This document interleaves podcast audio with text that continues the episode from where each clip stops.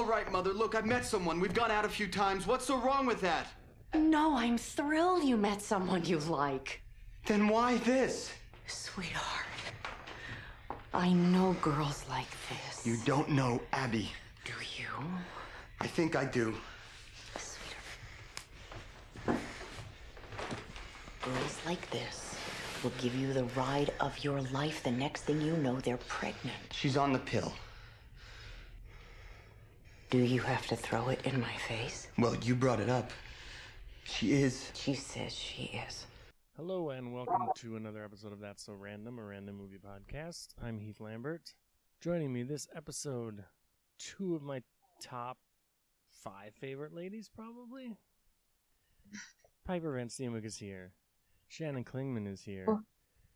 We're talking 1997, ripped from the headlines. Uh, well, old headlines, it turns out. Uh, yeah. Lifetime movie, Too Close to Home, starring Judith Light, who was the, I, I believe, the titular boss from Who's the Boss. Some will say Mona. I don't know about that. And Ricky, call me Rick, damn it, Schroder from Silver Spoons. This is during the era when it's like a couple years after Silver Spoons is over. He wants to be taken as like a serious actor. So no more calling me Ricky. My name is Rick. And this is a couple years before he like joined NYPD Blue and was like, "No, I'm grown up, damn it. I don't just ride a train around the living room on TV like I'm a grown man." So this is part of that attempt for sure. Uh, what did you guys think? You know, I like Lifetime movies. I liked it. And I'm a true crime fan. My guilty pleasure. I couldn't help myself. But it definitely got under my skin. That's what I thought. I was surprised. I have literally no experience with Lifetime movies. I have somehow made it 31 years and I don't I can't not think of a Lifetime movie I've seen. Um so this was my first plunge into that, but I am a huge life uh, true, true crime fan and I was surprised that I was as engrossed as I was. I wouldn't watch it again, but I was just like, but what's gonna happen next though? like, and then yeah, after the movie, I had to look up the case, and I was shocked to see like, yeah, ripped from a headline a long time ago, a very long time ago, Yeah, it was like the, the 60s, right? The fifties, I think. Late 50s. Yeah, so it is Yeah. a true story. It's what didn't happen in 1997. No, No. this is a movie that says fuck a 3 act structure i guess because my assumption going into this was okay i know how this is going to go end of the first act is when we'll start to see like oh this mom might be crazy and then the second act will be escalation until she does something crazy at the end of the second act and the third act is dealing with the reaper no you get the crazy right up front because this Mm. is and bear in mind this is also there's f- sort of framing scenes during it which is her recounting this story to us from her death row jail cell so this is the version that she's telling this is her you know like Mm. Her biased sort of i'm the hero of the story version makes her look this bad then what must it have really been like Mm-hmm. yeah. So Ricky Schroder, I'm sorry, Rick Schroder is lying in bed asleep. She comes in. It's his birthday. She has a giant cake with mint frosting that she has made with a sparkler on it, shooting sparks all over the house. he doesn't seem into it, but he's also not like, oh my god, go away. She puts frosting on her finger and sticks it in his mouth, which he licks off of her finger. He then proceeds to go to the shower, which she follows him into the bathroom to continue their conversation. This is a grown man, by the way.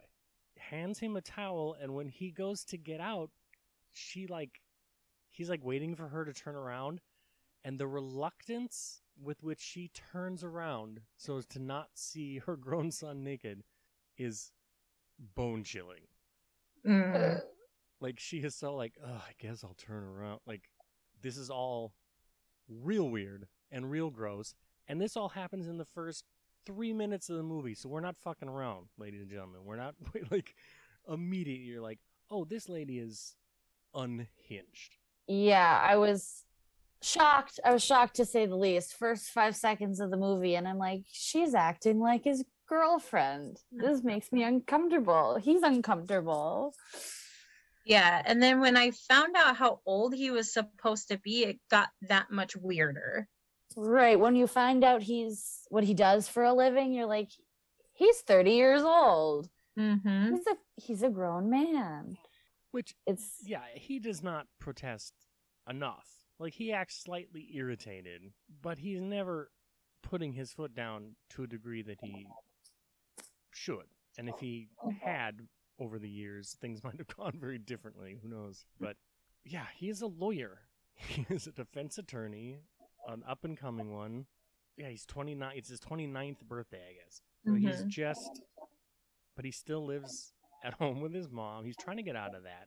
He's looked at an apartment. He's found an apartment that he wants to get, which she is very passive aggressively trying to talk him out of. Like, there's no reason that he can't stay here. It's a big house. Like, I can move out to the garage and you can have the whole house to yourself. But we see him at work turning down a date. Like, another, I don't know, lawyer or secretary or whatever she is comes and asks him out.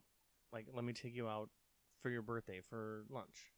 Like, my treat. Like, she's clearly asking him out, asking him out. And he's like, no, I can't. Because he has plans with mom. Because without asking, she's been like, oh, I made us reservations at this fancy restaurant. So how many times in the past, probably constantly, he has had to turn down dates and turn women away because something's going on with mom. Whether he even realizes himself that, like, oh, that's why I did that. it's bad news. yeah, the whole apartment thing. We'll I'm sure we'll talk about that next. But I don't know. She I can't remember which scene this exactly comes in, but when she comes traipsing in in his college sweatshirt, Mm. talking to him about how he should just stay here. That's I think when she says she'd move to the garage. Oh my god! But it, I didn't. it didn't even occur to me that that's one of his shirts. Yeah, it was. It looked like one of his college sweatshirts. That's like a girl slept over your house and is wearing your oversized shirt, which is usually very cool and sexy, but it's your mom, so that's fucked up. Yeah. Yeah. Oh, I didn't even real I didn't even think about that. That's so much worse. And on his desk, when he turns down this lady who asked him out for a date, he has the biggest headshot of his mom. It's the only other thing mm-hmm. on his desk, a frame picture of his mom from like glamour shots or like her like professional headshot.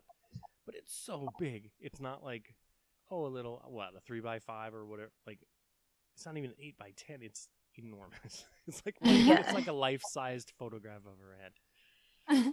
So she's just constantly watching him. Ugh. So mom's trying to put some. She's got some irons in the fire. She's trying to put some plans into action. They have a neighbor lady who I guess kind of the conversation just kind of helped them out when they first moved in next door or into the neighborhood or whatever. And she goes to this lady's mail mailbox, sees that she got her dividend check or whatever, which I guess she gets now and again, brings this lady her mail and cons her out of this money with this real, like, oh, Nick's in trouble. He's like way over, like, in, with credit card debts and stuff, and I don't know what I'm going to do. And really psychologically destroys this woman because she and gets her to without it without asking for it by just manipulating her and getting her to volunteer it to write to sign this dividend check over to her Diane is the is Judith Light's name, which she then takes to go and buy him a fancy watch for his birthday. So she's A a very a intimate schemer, watch. a schemer. Mm-hmm. I don't know. I'm not a lawyer. I don't know necessarily how courtrooms work, but do lawyers' families just show up in court and watch them work? like, Yeah. Because it happens several times in this movie where e- either his mom will show up later on, it's his mom and his girlfriend or wife. I don't remember which she was at the time, but and just sit in court and watch him. I don't know. Does that happen? Isn't it usually reserved for like the family of the victims and reporters. And the, I don't know. I guess I don't know how it works, but I mean, I mean, it happened in Legally Blonde, but in real life, I'd I'd say it's severely inappropriate to do that. Yeah, I don't know because it, that's weird. Because yeah, right now I'm uh reading To Kill a Mockingbird, and that I don't know. They his the lawyer's family was in that too, so I don't know. I don't know. Maybe it's a trope, or maybe it does hmm. happen. I don't know. I mean, yeah. I, mean, I guess I don't. There's no real reason why they couldn't. I suppose as long as they sat there and were quiet. But I don't mm-hmm. know. It just. It's. I guess it never just even occurred to me that like, oh, I'm gonna watch my lawyer son at work or my lawyer husband do his job. I don't know. It's weird. Yeah. No one comes and watches the mailman. Do, like, I want to drive around behind the mailman and watch my son do his job. It's weird. You'd think it would make them nervous to have you sitting there watching them. Yeah. Yeah, that's not helpful. Especially if you got a mom like this. Like if the other, you know, the other lawyer's like, I object, and she stands up. No, I object. You sit down. and Leave my son alone. that doesn't happen in here, but it's surprising it doesn't. He loses in court, sort of. I guess it's it feels like a loss to him. He's defending a guy who was probably innocent, probably didn't steal anything, was kind of just in the wrong place at the wrong time. But he gets this guy. The state wants to put this guy away for five to ten years, and he talks, which was already they that they call that the plea deal, and then on, but then he gets the plea deal like softened even more. Like the plea deal is already the soft version, isn't it? That- That's how plea deals work.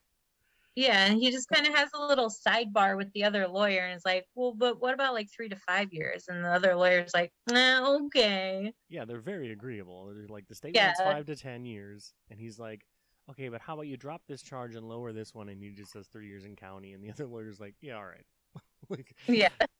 which is lucky for mom because now he's this case isn't going to drag on. The case ends at just the right moment for her to take him to this lunch she wanted to take him to. So he's upset that he he feels like he failed, and the guy's wife is very upset. I mean, the guy accepts the plea deal, but the wife is very like, he didn't do this. You know, he didn't do this, and you're sending him to jail for nothing. And he is like, look, it could have been so much worse. I'm like, I did the best I could.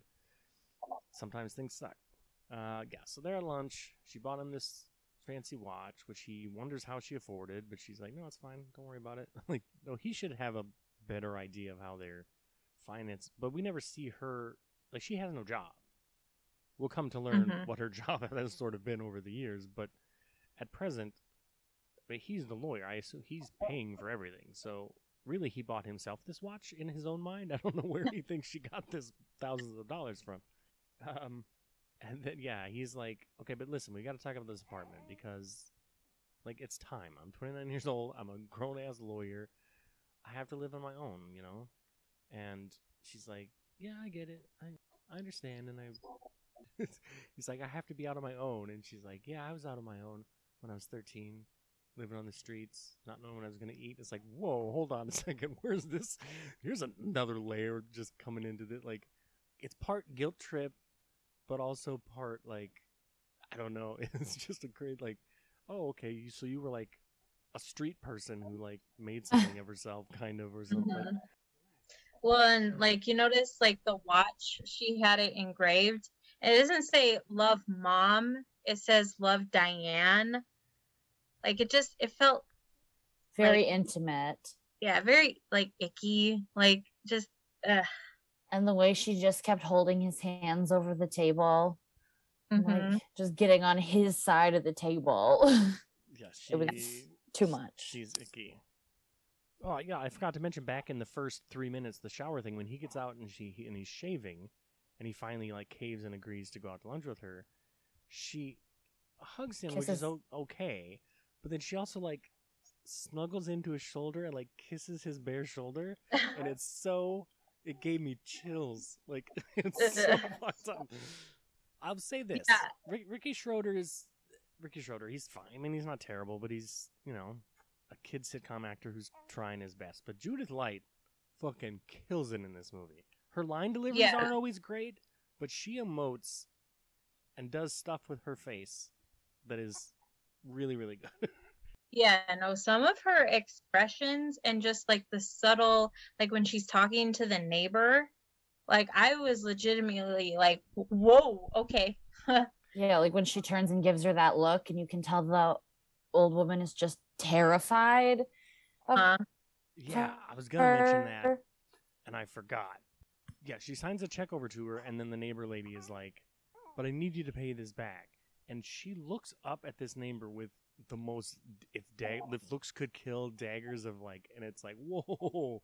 And then the neighbor lady's like, mhm. "Uh, but, but I mean, I know you'll pay it back, so I don't even know why I said that. That's crazy that I even mentioned that to you. But it's she has a couple looks like that in this movie that are she's really good. Mhm. Yeah. So now, okay, so far, mom's a little weird. Okay, a little clingy. She hasn't taken it to an extreme maybe yet. She's about to.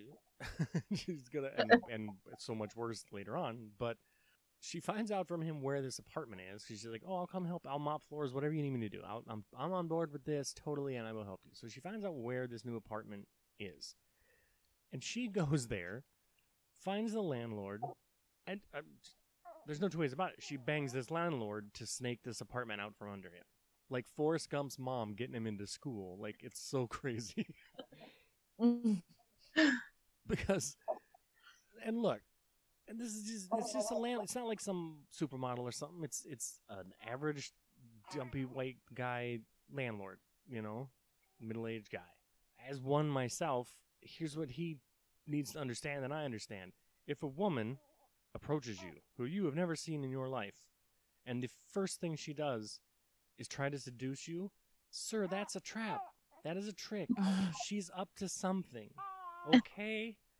You're not just like you're not Fabio hanging out in your ladder painting the, the like what do you think's happening right now? Do you really have that much like what a fool. What a fool. It was a different time. They didn't know things in the 50s. They didn't know about femme fatales? Oh, Apparently yeah, the not. 50s, you're right, yeah. Yeah. But yeah, she comes. She's like, "Oh, I've always loved this apartment. I love what you're doing with it. Does has anybody taken it?" And he's like, "Yeah, unfortunately." She's like, "Well, then, you got a minute?" And it's like, she's uh, she's done her blou- blouse down just enough so that there's a little cleavage. She does a straight up the graduate movie poster, like leg up with garter belt on the thing, and is stroking his leg and shuts the apartment door. She's like, "You got a minute?" and shuts the apartment door. Like, wow this movie and and and this is what the 15 minute mark of the movie maybe 10 like we're already this should be the last thing that happens in the movie. This is how crazy she should get but it's not. Yeah so she comes back home oh. he's packing and she's like oh what's going on? Because she thought in her head like oh if i take this apartment he's just gonna like say fuck it and stay here. And he's like i'm going to stay at my buddy's house because i don't the apartment fell through. And she's like and yeah, this is when they have the discussion of like, no, I'll move out to the garage. You can have the whole like, you don't have to go. And he's like, yeah, I really do though, because mom, I am a grown up. And he has a line. I don't remember it's here or later on. It is here where he says, "You make it sound like we're breaking up," Mm-hmm. which is maybe the most insightful thing he will ever figure out in this movie. Like, yes, run with that feeling. Something's not right here. Look, I understand. I love my mom, but dude, you gotta like you're a lawyer. You're smart enough to make it through law school. You have to see what's going on here. You What have is it- to know this is not. None of this is cool. What is it? Cut the apron strings? Is that what people say? Yeah. Yeah. A little bit of that could help.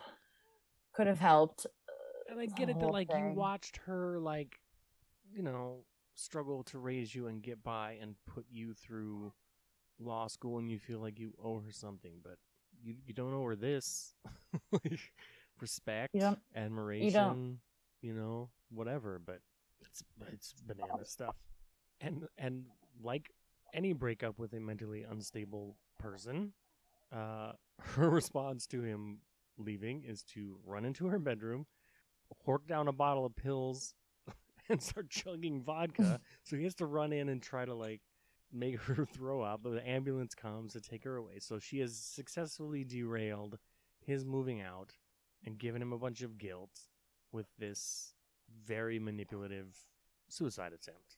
which of course she didn't mean. She's just trying to get his attention and keep him around. Which is not that's not a statement I'm making about these things in general, but in this specific movie, in this specific situation, that's what's happening. Now, at the her nurse at the hospital is named Abby, and she comes out and talks to Nick. I'm sorry, Nikki. She will not only does she only call her grown son Nikki, she will correct other people. Anyone who calls him Nick, she's like, Nikki. Yeah. What are you doing? that is so crazy. But the nurse comes out and is like, you know, hey, are you alright? Have, has she ever done anything like this before? And I don't remember if he says yes or no, but it's kind of a maybe. Yeah, like he mm. doesn't really want to answer it. Which, and you get the feeling like she maybe hasn't done this exact thing, but something very similar, like on the cusp. and his his reaction is totally that of an abused person he was like no it was my fault i i pushed her i i went too far this time it was my fault it was you know Yep. like yeah. And she's like, has she ever, like, has she ever talked to anybody? And he's like, she talks to me. She's like, mm, no, no, no, no. I mean, like, like a shrink, like a counselor, someone. And he's like, no, it's just me. All she has is me. And the nurse is like, well, that's not true or healthy or good, but okay. like, and then the nurse, a sweetheart, who has learned that it's his birthday, brings him. See, there's, there's, the, this is more subtle. It's not a giant cake with a giant sparkler on top when you're trying to sleep. It's a little cupcake with a little candle in it, and it's a nice little moment, and sort of the romance has begun. So this is really, she doesn't know it yet, but this is really blown up in Diane's face because she is now, because of what she has done, he has now met his future wife, and that's her fault. So, oh, and you the- can see it on you can see it on her face when she sees them in the hallway with their cupcake or whichever she sees them in the hallway at some point and she just gets this look of jealousy on her face like you can tell it's going down Yeah, and they're just having a conversation. Nothing's even happening yet, and she's already like worried about it. So we there the time frame of this movie is very difficult to pin down in general. This is one of those moments because the very next scene, he's coming to the hospital, and they just start him and Abby just start kissing, and she's like, "Oh well, we're not a secret anymore. Like it's fine, we're not a secret anymore." So what? Like how is this? Weeks later, months later? We don't know. We have no idea how long. and they never they never be the really say no Yeah, well, and he was kind of like looking around, and I was like, "Oh, okay," 'cause, like he doesn't want their his mom to catch them. But in the next scene, she's out of the hospital, so I was like, "Oh wait, so wait, why was he looking around like she was gonna catch them if she's already out of the hospital?" Like, I mean, is that maybe that's the constant fear he lives under everywhere he goes? That even if he's talking to a girl, he has to look like yeah, it's like the Peele and the Jor- the Key and Peele sketch when the, I said bitch, and then he stopped and looked. It's like that. That's his entire life is just like checking to make sure she's not looking. Because yeah, it has to be if she's already in the hospital. It's a, well, and if they've advanced to kissing, like they're they're boyfriend and girlfriend now, so it's Mhm. weeks presumably later. yeah, because she says something about him coming over to her place. Yeah, which sounds like it might be the first time that's happening. But he comes home from that sort of lunch rendezvous with Abby and comes in, and Diane walks up. First off, strokes his cheek in a way I did not care for, and then says, I smell passion, which is gross. And then she goes, Ew. The perfume, the perfume is what I mean. A, that's not what you meant. B, just uh, every his whole thing is icky. I don't like it. I don't like it. And then he's like, "Is this where he tells her like, yeah, I'm seeing somebody? Like, what? So what? It's been." He says, "It's been. We've gone out a couple times. Well, I think it's more than that. like every every time something gross happened i wrote it down so i ended up with seven pages Yeah, but he's telling her, you know, he's explaining that we've, you know, yeah, I'm seeing Spotty. Her name's Abby. You know, we he says we've gone out a couple times, which I mean, it's clearly more than that. So he's downplaying it to her. Mm-hmm. Which you do, you should know. You shouldn't have to do. Like you should be able to tell her what's up. But he's so concerned with her being, I don't know, fragile. Like this woman's not fragile. Come on, dude. And then she says, I wrote it down. I'm not interested in playing games with you. What ga- what what are you even talking about? That's such a like that's such a girlfriend thing to say first off. And then yeah, you, ugh, It's it just so me- dramatic. It is dramatic and it's inappropriate and it makes me feel not okay. and then there's a scene where I think Abby calls the house to talk to him and she answers and then like slams the phone down and hangs it up before he could talk to her. Is that what happened? Either that or he was calling her and she hung it up. But yeah, there was like she could hear them arguing and then the phone just hung up. Or like she slammed it down. But it was Well, see, I thought that um somehow his mom got a hold of Abby's number and tried like calling her to for whatever reason because she's crazy and he caught her and like they were trying to fight over the phone and Abby picked up and was like what's going on and caught them fighting Yeah, I wasn't sure. I don't know if I looked away to write notes or what. I wasn't sure what the start of that was. I just know the, the the point is Abby's on the other. Abby is on the other end of the phone, and it gets hung up on her in a rude fashion because Diane is doing something that she doesn't need to be doing. Whatever, whichever one it was, it's inappropriate behavior. so they have a conversation. Well, and she's like, "Look, I'm just looking out for you because I know how women are." They see a young, good-looking lawyer, and I guarantee you, she's gonna get herself pregnant, and then you're stuck with this woman. Like that's how women are, which will be an important insight on her part. It turns out, for a number of reasons. But and he's like, "No, she's on the pill," and she says, "Do you have to throw it in my face?" Ugh, What the fuck are I- you talking about? I hated that. yeah that was such a just cringy just uh I need a shower moment Ugh. Ugh. like that's what your wife says to you if she caught you fucking around in the driveway. You know what I mean? like, can't you cheat on me in the mall parking lot instead of right in front of our house? That kind of, you know, you have to throw it in my face, but it's your mom. No, thank you. Abby comes to visit, comes to the house to see Diane, and like, look, I don't know what's going on here, but like, I, it would be way better for Nick's sake. It would be better if like we knew each other and like got along, and like you got to know me and see that I'm not like whatever you think I am. I'm not that. I just am in love with your son, and everything's cool. And Diane plays it real cool, you know.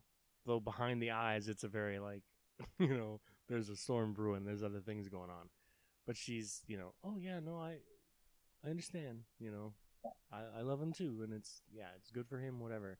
Next scene is, oh, Diane meeting with the. Oh, she's apparently it's already Ugh. happened because she's sitting in a private investigator's office, and he's like, look, lady, I looked into this Abby person. She's like the cleanest person I've ever seen. She has no criminal record. She moved here with her family, great grades in college, became a nerd. Like, no, I got nothing. I have nothing on this person. So you're barking up the wrong tree. So she has hired a private investigator to try to dig up dirt on Abby and fails to do so. And so her solution, a bit of maybe an elegant solution. I'm not sure if it's an elegant solution or not, but um, so she just falsifies criminal record and presents it to Nick as like, look at what I found. I'm sorry, I hired a private investigator because I was worried, and this is what he found. And it's like Abby's mugshot and this rap sheet of like prostitution and fraud and all this stuff. And I don't know where she where does she get the skills to do this? I guess she's been doing stuff like this her whole life. I don't know because it looks pretty legit. Like, where Mhm. did you even get this? Ab- like, she's faked. She's obviously gotten a. This is where I don't. I don't know about this. Just realistically, because she has like, it looks like a legit mugshot. So it's like a straight-on shot of Abby and a profile from the side shot of Abby. Where did she get these pictures? These two specific camera angles of Abby to fake these, and then puts like the fake mugshot like height lines behind her. Where'd you get those pictures from? This is before Photoshop. I guess in '97 Seems- it's not, but in the, maybe it didn't go like this in the '50s. But seems like kind of a reach. It was just too good. And of course, he's like, no, there's no way. But it doesn't, it also doesn't cross his mind that, I guess it wouldn't cross my mind either that she would go to this much trouble to fake these things. And how does, how does she even have the ability to do this? So there must be something to this. But he's, you know, that's not who Abby is. That can't be true. But he storms off to go and confront Abby with it still, instead of just throwing it in the garbage and telling his mother to leave him alone, which probably would have been the right thing to do. So he and Abby have a discussion about it. It sounds like they're gonna break up, maybe, because she's like, "Of course I didn't do any of that stuff, and it's shitty that you would even like come and ask me about it." Because, and I, and I also I don't know what's going on with your mom, but it's bad news because she has to know that like, oh, your mom made this straight made this up, but she doesn't say that to him. It, she probably should have, but Yeah. Everybody knows except for him. Somebody needs to tell him. Mm. but And e- oh, even okay. he knows, though. I was just going to say, even he knows a little, but he is in denial. Yeah, it could be. But he's. And of course, all of this is done in the most melodramatic, you know, acting style and the melodramatic music. And I mean, it's a Lifetime movie and an old one at that. So, you know, know what you're getting into. But he's like, no, no, no, I don't want to break up. In fact, let's let's just get married tonight. Let's like run off. Let's go elope tonight and be done with this because that's what I want to do anyway. And my mom's not the boss of me. Let's go get married, you know?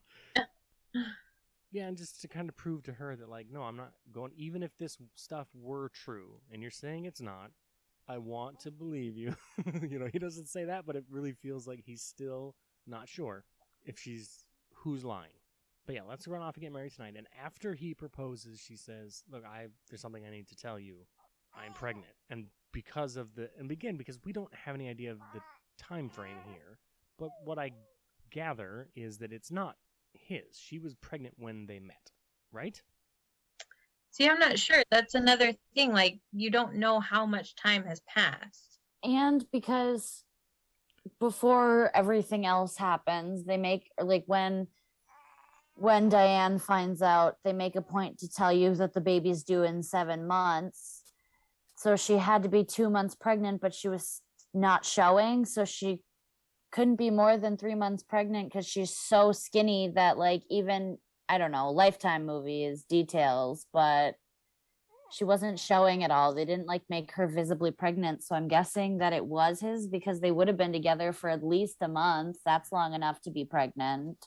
But she I says, think. she's the reason I think that is she says to him, she says, "Look, I would have I was prepared to raise this baby by myself anyway." And then like she's sort of saying like before I met you, I was ready to raise this baby by myself, and if now that I've met you, I have to do that anyway because we're gonna break up or whatever. That's fine. So that's That's a that's what I took from from that. that's a good point. I didn't think about it like that. I just thought of it like she thought maybe he would break up with her now that she was pregnant and she had just prepared to do it by herself because she thought he was just going to break up with her. But you you also are probably right. Yeah, it could be either one.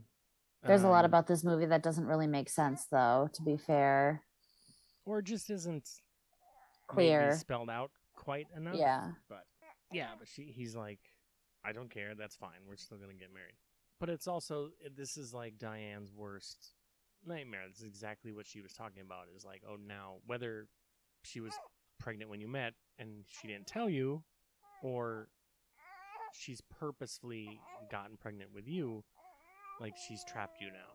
It's the exact thing I was trying to warn you about. So yeah, at that point they get they get married, they get hitched and they're on their honeymoon and he calls her from their honeymoon to tell her that they're married. And on the phone she's like, "Yeah, that uh, awesome." But in her eyes, you can see her absolutely losing her shit. Like you can see her losing her mind. And then but still having a completely even tone telling him like she's happy and everything is fine. See you when you get home. Yeah, things are not fine. No. Again, we don't know. Who knows how much time has passed? But he's back in court, being a lawyer, and Mom and Abby are both in the court watching. And when he's done, Diane comes over and apologizes to them, apologizes to Abby for, I guess, for the phone incident was the thing that is like the worst thing she's done so far. Or the the police report she did. Oh yeah, well yeah, forgot about that. yes, she did also falsify a rap sheet for your wife, which on one hand, yeah, she's apologizing for, but she's also like, oh, you know, that was what a prank I did. Like she's kind of downplaying, like, no, that is, I don't know if that's a criminal offense, but it might be right. like I feel like it is. I guess you didn't present it to any legal authority as being real, but still. Yeah. So she goes, we get a scene. We don't 100% know what it's. I mean, you can kind of figure it out, but we won't know 100% for sure what it's about until towards the end of the movie, more at the end of the movie. Diane is in an alley and she finds a homeless guy and offers him 500 bucks to like come with her and help her out. He's clean. He cleans up real nice. Like she put some time into like he's got a haircut and a shave and some nice clothes on and but they've gone to the courthouse or whatever to annul their marriage.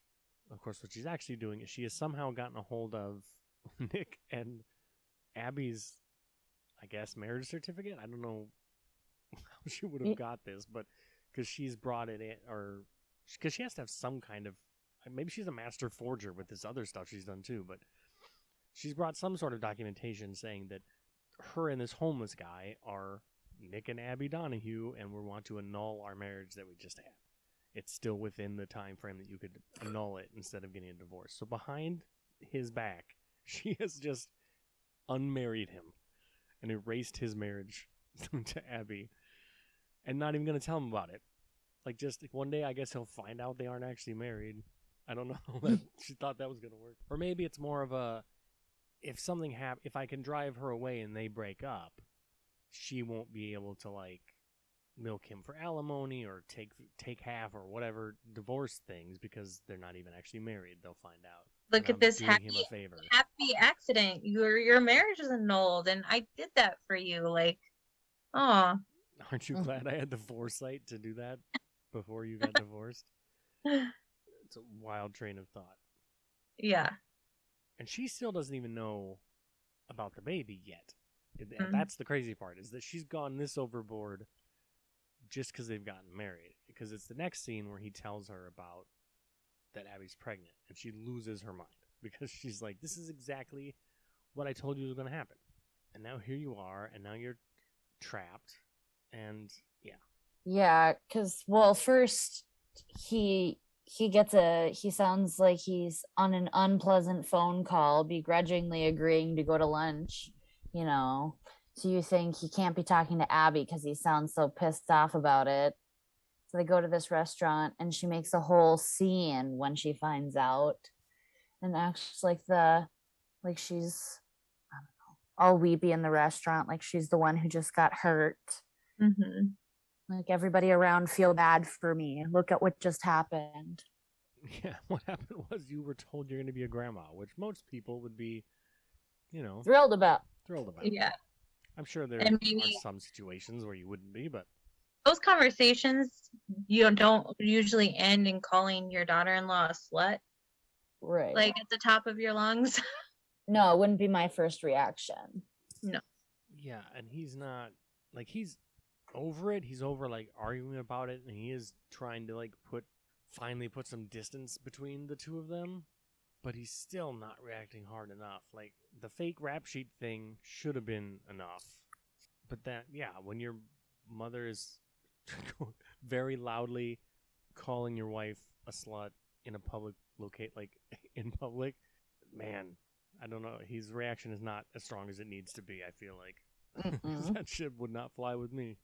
So now, the real plan, or the the final plan, is is coming together. Nick gets a call. He gets home from this restaurant debacle, where he's told her about the baby, and he gets a call from the neighbor lady, Jane, the old lady, to say, "Hey, I saw your mom pull into the garage and close the door, and I can hear the car running, but she never came out of the garage." So, of course, assuming the worst, here we go again. Nick leaves Abby and runs over there to see what's going on, which she has just used as a distraction to get him out of the house so that Abby's alone in the apartment. There's a knock on the door. She goes to answer it. Well, the whoever's on the other side says it's the police. And she's like, oh my god, the police, what? Opens the door. And it's two guys who grab her and kidnap her and throw her in the trunk or the back seat. One of the two. While Nick is gone. Coincidence? I think not. I think not. I think not. and he get he gets there to find he opens the garage door and yeah the car's running but she's not in the car she's like in bed half passed out from being drunk so not he's so slow on the uptake he's not putting two and two together when he gets home and abby's gone When she doesn't answer the phone because he said he'd call right away. yeah and he calls she doesn't answer and he starts to get a little worried then he goes home and she's not there but like you're you're a lawyer i'm not, I'm not saying there aren't lawyers who are dumb I, I've seen them. Rudy Giuliani is one. But just, you have to have a, I don't know. I feel like you went through a lot of law school to be getting the wool, getting hoodwinked like this. I don't know. You should be a little smarter than that, buddy.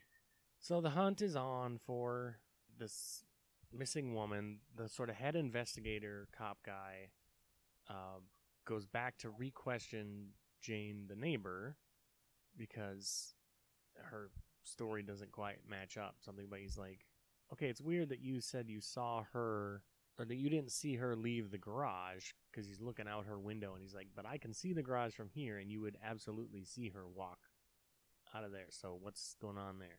And Jane confesses to the cop, like, no, she, Diane pressured me and got me to call him and tell them this thing that I knew wasn't true. Don't know why, but that's what happened. So the cop knows something is up. And well, before that, she starts getting all worried and doing the little the hand thing. She's worried and she's like, she's gonna, she's gonna kill me. She's gonna be so mad at me. She's gonna be so mad at me. She says, and then she was like, I thought she just wanted him to be, she just wanted attention. Like you poor sap. Yeah, she's She's less scared. she's less afraid of lying to the police than she is of upsetting the na- her neighbor. Should tell you something. Yeah, well, and then she does. She says she's gonna kill me, and you almost get that like sense of like, oh no, this neighbor lady actually does have some genuine fear of Diane. Like it's there. Well, she should after that look she got back at the check scene. Boy, a headlight out will get you every time. Criminals, look, look, expired registration, tail light out, headlight out, not using your turn signal. You gotta be smart about this stuff. This is how they get everybody. Stupid little mistakes like that. Mm-hmm. Because the kidnappers get pulled over because they have a headlight out. And what's wh- I couldn't. It was what's going on in the back seat there? Because Abby's not in the car, but there's something going on because the cop looks at the back seat. Is it like burnt up? What is? Or torn up, maybe. To me, it looked like it was torn up, Huh. like there's been a struggle in the back seat. Yeah, that could be. Or maybe even like I thought maybe like she was in the trunk and she got loose enough to try to like and she like clawed her way through the back seat or something like it looks they don't really explain it and it just looks Uh-huh. weird, but it's enough that the cops grab these guys. So they get dragged in for questioning and then a somebody out walking their dog, which this happens a lot too because I watch a lot of true crime shows too and this happens a lot where somebody out walking a dog finds a dead body. Mm-hmm. happens all the time and that's what happens here. Abby's body is found like in front of like a bulldozer or something. It's just out somewhere and a dog finds it. So now they know that abby is dead. There's discussion with well the cop comes to let nick know and he kind of knows already because he's like well anytime oh, look if your wife's missing and the cops show up and say you should sit down i mean he's not gonna tell Yeah. you, he's not gonna tell you we found her she's outside like anytime someone tells you you should sit down, you're not getting good news. So he know he's like she's dead, isn't she? And he's like, yeah. But they're they're Nick's sort of theory that he's developed for him, or it's either him or Diane have come up with, is that this is revenge for the guy at the beginning that he got the lighter sentence for, and the wife was so mad. This is their revenge on him. I don't remember if that's his idea or Diane's idea, but they're trying to convince the cops that that's maybe who was behind this. Yeah, I feel like it was a theory he came up with himself, and then Diane just kind of like, oh yeah, no, that could totally be what happened, just to kind of cover her own ass. Mhm. oh yeah, that's, uh, yeah, that's what it is because he's she is sort of backed in a corner like she's gonna have to come up with something, and then he comes up with that, and you see like this sort of internal sigh of relief come over her face of like, oh yeah, that's a good theory. like, Yeah. thanks for filling in blanks for me. when she's in there with him and he's working over his delusional theory and she he crumples in her arms she starts hugging him and just the look of pleasure on her face from holding him in her arms while he's just like crying it's in, it's deranged like she just looks so like she just is high on the best drug Yeah, it's it's nightmare stuff. And she also, all through this entire movie, look, I don't care. You're 29 years old. You call her mom. Stop calling her mother every time. Mother. He calls no her i mother. think that's I don't like it. I don't like Yeah. it. I don't it's like that. disgusting I don't like her calling him my little Mickey. boy, my little boy Oh yeah. all the my sweet my little dear No, stop it. Uh, This is not good. But despite whatever his theory is, the police show up with an arrest warrant for Diane because they've got the two kidnappers to crack and say that she hired them to do this. He agrees to be her lawyer. He's hesitant at first, but she talks him into it, which again, I don't know legalities maybe this wouldn't fly, right? Maybe in the 50s. no But now i think it, you it would couldn't be a huge conflict of interest, Sorry. right? Yeah. yeah that, yeah huge conflict of interest oh yeah. And the amount of emotional distress that he's in like don't you have to be kind of deemed sane to lawyer in a trial like and he's kind of just in a state of emotional distress his mother is the the main suspect and he's your lawyer like Yeah, there's a number even if number of things. wasn't the suspect. Let's say it was just like who you don't want him in that courtroom at all. His bosses should be Uh-uh. like, "Hey, man, your wife was just your I'm sorry, your pregnant wife was just kidnapped and murdered. So you've lost your wife and your unborn child." Well, they do say his unborn child, so that maybe that answers our debate from earlier. they do say still, that it still sounded to me like well i mean it's still i mean it's his child if he's going to raise it but ah, it still sounded to me like she was pregnant before they met and tell him because she's like i'm going to I, I, I meant to tell you and i was ready to raise it on my own anyway backtracking but yeah his bosses should be like you need to like take a month off hmm like here's some take some paid leave and go like you know right somebody should have put their foot down over that grieve. Yeah. We're I don't, we're like- certainly not allowing you to act as your mother's lawyer when she is the suspect in your wife's like that Yeah. that's insane. No. Yeah, like the whole scene when he was interrogating the one the one guy. I was like, who thought this was a smart idea to put him in a room with the man he thinks murdered his wife? Who thought that was a good idea? Yeah, Like- and this is a true story to at least a certain extent. So I mean this guy did represent his own mother in court Mhm. in this case. So but maybe they were la- more lax about this stuff in the 50s, but I don't Oh, I don't no. think even in 1997 that this shit would fly at all. Yeah, I don't think so. I don't think so. Because there's also he says that like, okay, I'll do it, but like my partner, his friend guy, who's kind of been in and out of the movie a little bit, this other this lawyer buddy of his, like he's the main lawyer in this, and I'm just gonna be there, which we don't see that. we don't. Hmm. It's just him. Like his buddy is just sitting there, not saying anything for the rest of the movie. So that plan fell apart. I think he said that because he initially wanted his buddy to be the main lawyer, but she wanted Nick to be her lawyer. So he said, well, then he has to be my second. So I think Yeah. he was meant to be the second. Secondary Yes. counsel or whatever. Yeah, he definitely should have helped out, like been a little more hands on in that, though. He didn't Yeah. do much.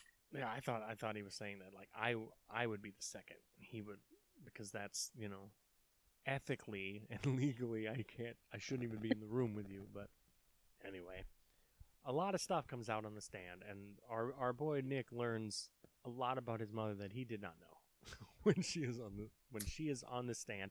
The prosecutor is uh, yes. is Harry Lennix. is Harry Lennix, who I think most recently people probably know from he was in Batman v Superman and Man of Steel and Justice League. It turns out he's the Martian Manhunter, all that stuff. Ah. But he's been in all kinds of stuff.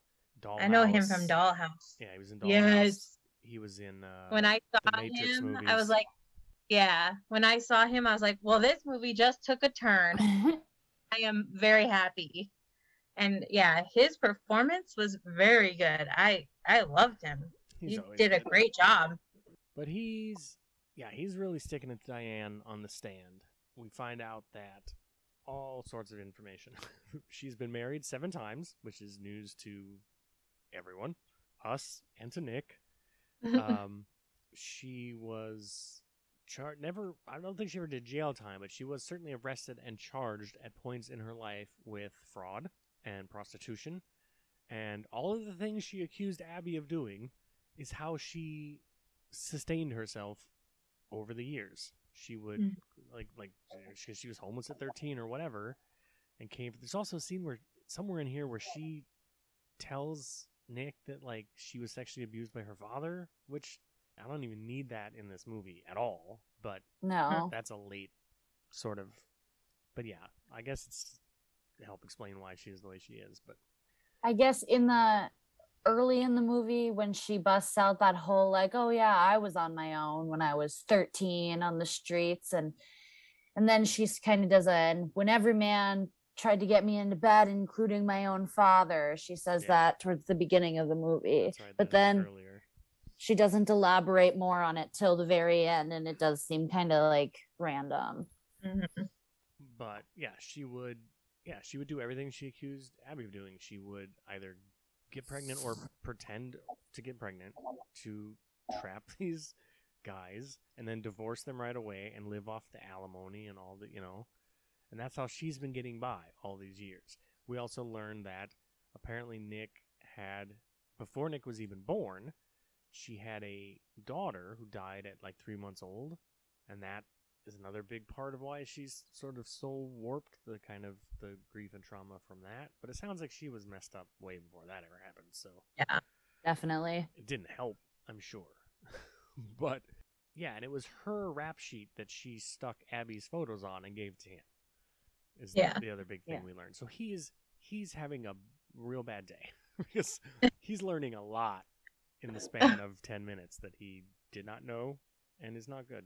Um, oh, and then and here's where he also learns that, by the way, you were no, you're not even married because your mother went behind your back and annulled your marriage without your permission or knowledge, and so it's not even it's not even your wife that was kidnapped and killed. It's just some lady that you were dating, I guess, because you're not married anymore. So he has to take all of that in. Very dramatically knocks a glass in slow motion onto the floor, shatters. Isn't that when everyone just gets so painfully awkward and quiet too? And they're all just like kind of looking at their laps or like looking at around around and they're like mm-hmm, because they don't know what y- you what do you do? That's just you never expect that to happen. Yeah, awkward.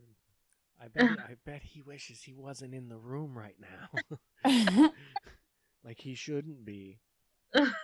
But yeah, this is the kind of like there should be like the reporter in the pork pie hat, like running out of the room into the hallway.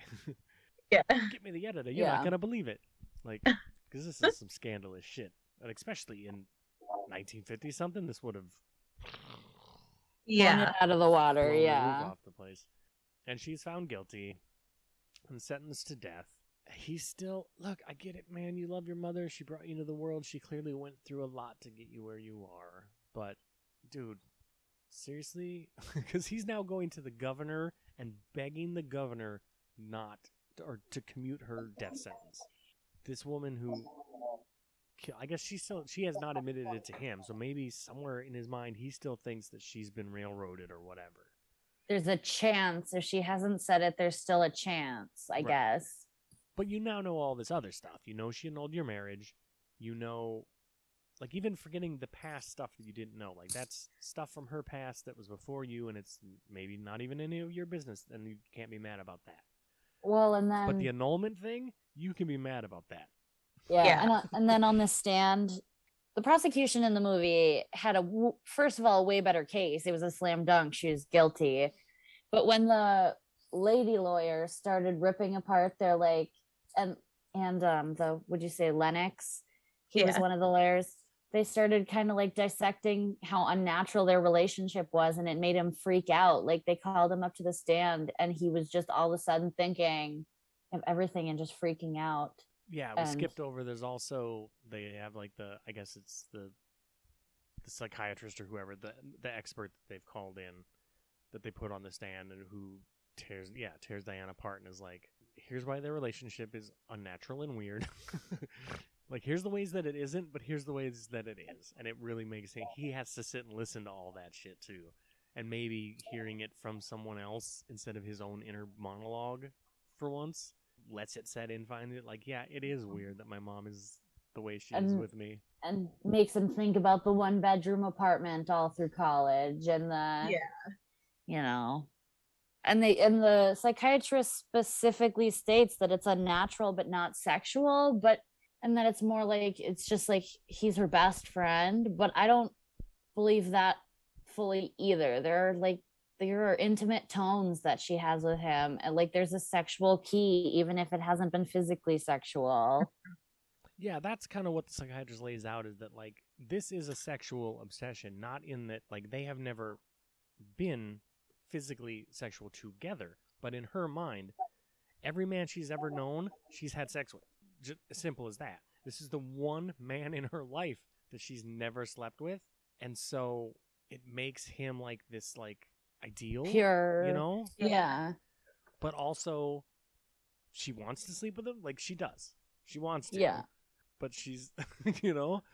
And so it's this weird conflict in her yeah the, the psychiatrist lays it all out. And it's, that's actually really interesting stuff the psychology behind it of like okay i could i mean it's fucked up. I guess i can see where she's coming from like what her headspace is how this makes sense to her but but even after all that yeah he's still he goes and he's begging the governor not you know to commute her sentence let her just spend life in prison to no avail because it doesn't work.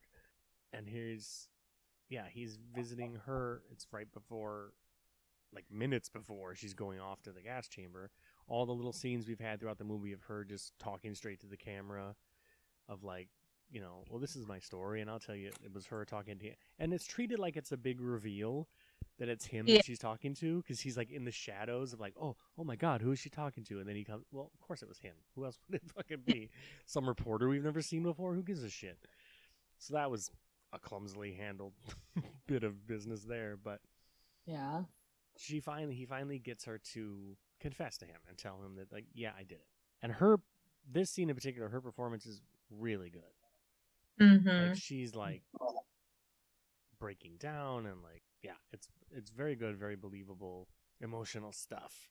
Yeah that's that's it basically. And then she goes into the gas chamber and a thing comes up on screen that says you know she was the last woman ever to be executed in the gas chamber. Well, that's what made me think because when they led her to the gas chamber, I was like, was like, what year did they even stop doing the gas chamber? Like, doesn't this seem a little late in the game? And then it popped up on the screen right after that she was the last woman. And of course, a real story took place much before the movie did. So Yeah.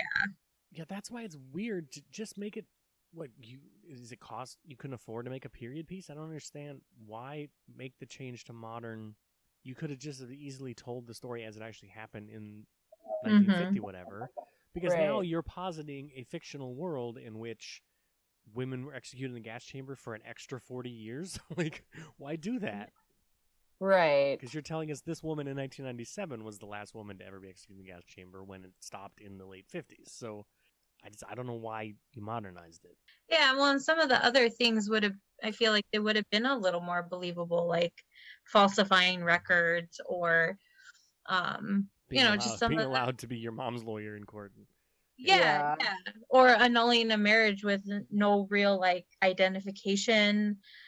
You know, just some of Yeah. those little things would have been a little more believable in the 50s or 60s. Like, yeah, Absolutely. that's Yeah. the movie. That's too close to home.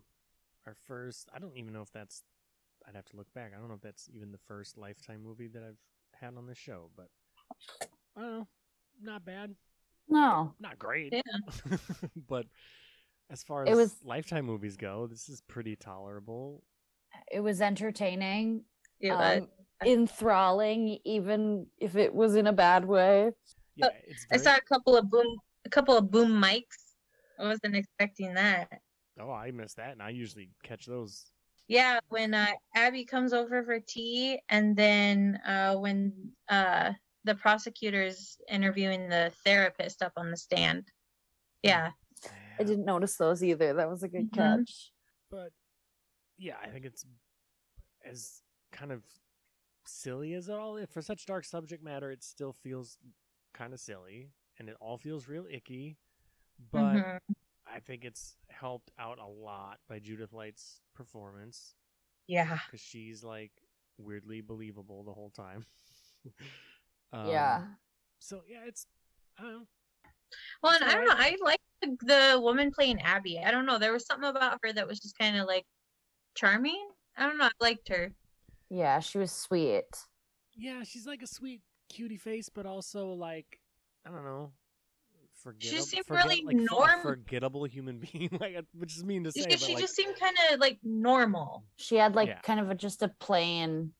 I really liked her hair though. She had Yeah, very nice hair. and I liked yes. it. yes, I loved that. yeah, that's too close to home. It's that time of the episode when I push the magic button to see what next week's movie will be. Chosen completely at random. Everything's streaming. Pushing the magic button now. Next week's movie is Lilith from 2019. It is on Prime Video and Tubi. It appears to be a horror comedy. All right, be advised there appear to be a lot of movies called Lilith, but this is the one from 2019. It has a uh, a green uh, demony succubus looking woman on the front cover art. like So the demon, like Adam's first wife, Lilith. I would think so. I would think so. I'm gonna watch that. Some kind of yeah. The description says a succubus, so I don't know. Cool. Looks pretty cheap. We'll see. we'll see how that goes. So yeah, Lilith from 2019 on Amazon and Tubi. That's your homework. Should you choose to accept it, where can people find the both of you? Start with Um, Piper. Okay, well, you can find me on Instagram at Piper Getting My Van Steenwick, and my Twitter is Piper Get in My Van. Shannon. Um, on Instagram, I'm Gilded Griffin, and then on YouTube, I'm Tonks1989. All right, I am at Heath Lambert 78 on Twitter. The show is at That's So Random P2.